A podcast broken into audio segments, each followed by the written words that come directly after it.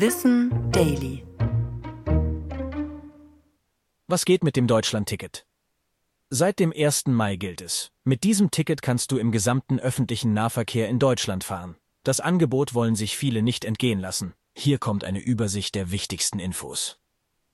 Das Ticket gilt in allen Bussen und Bahnen des öffentlichen Regional- und Nahverkehrs, also nicht im Fernverkehr oder der ersten Klasse.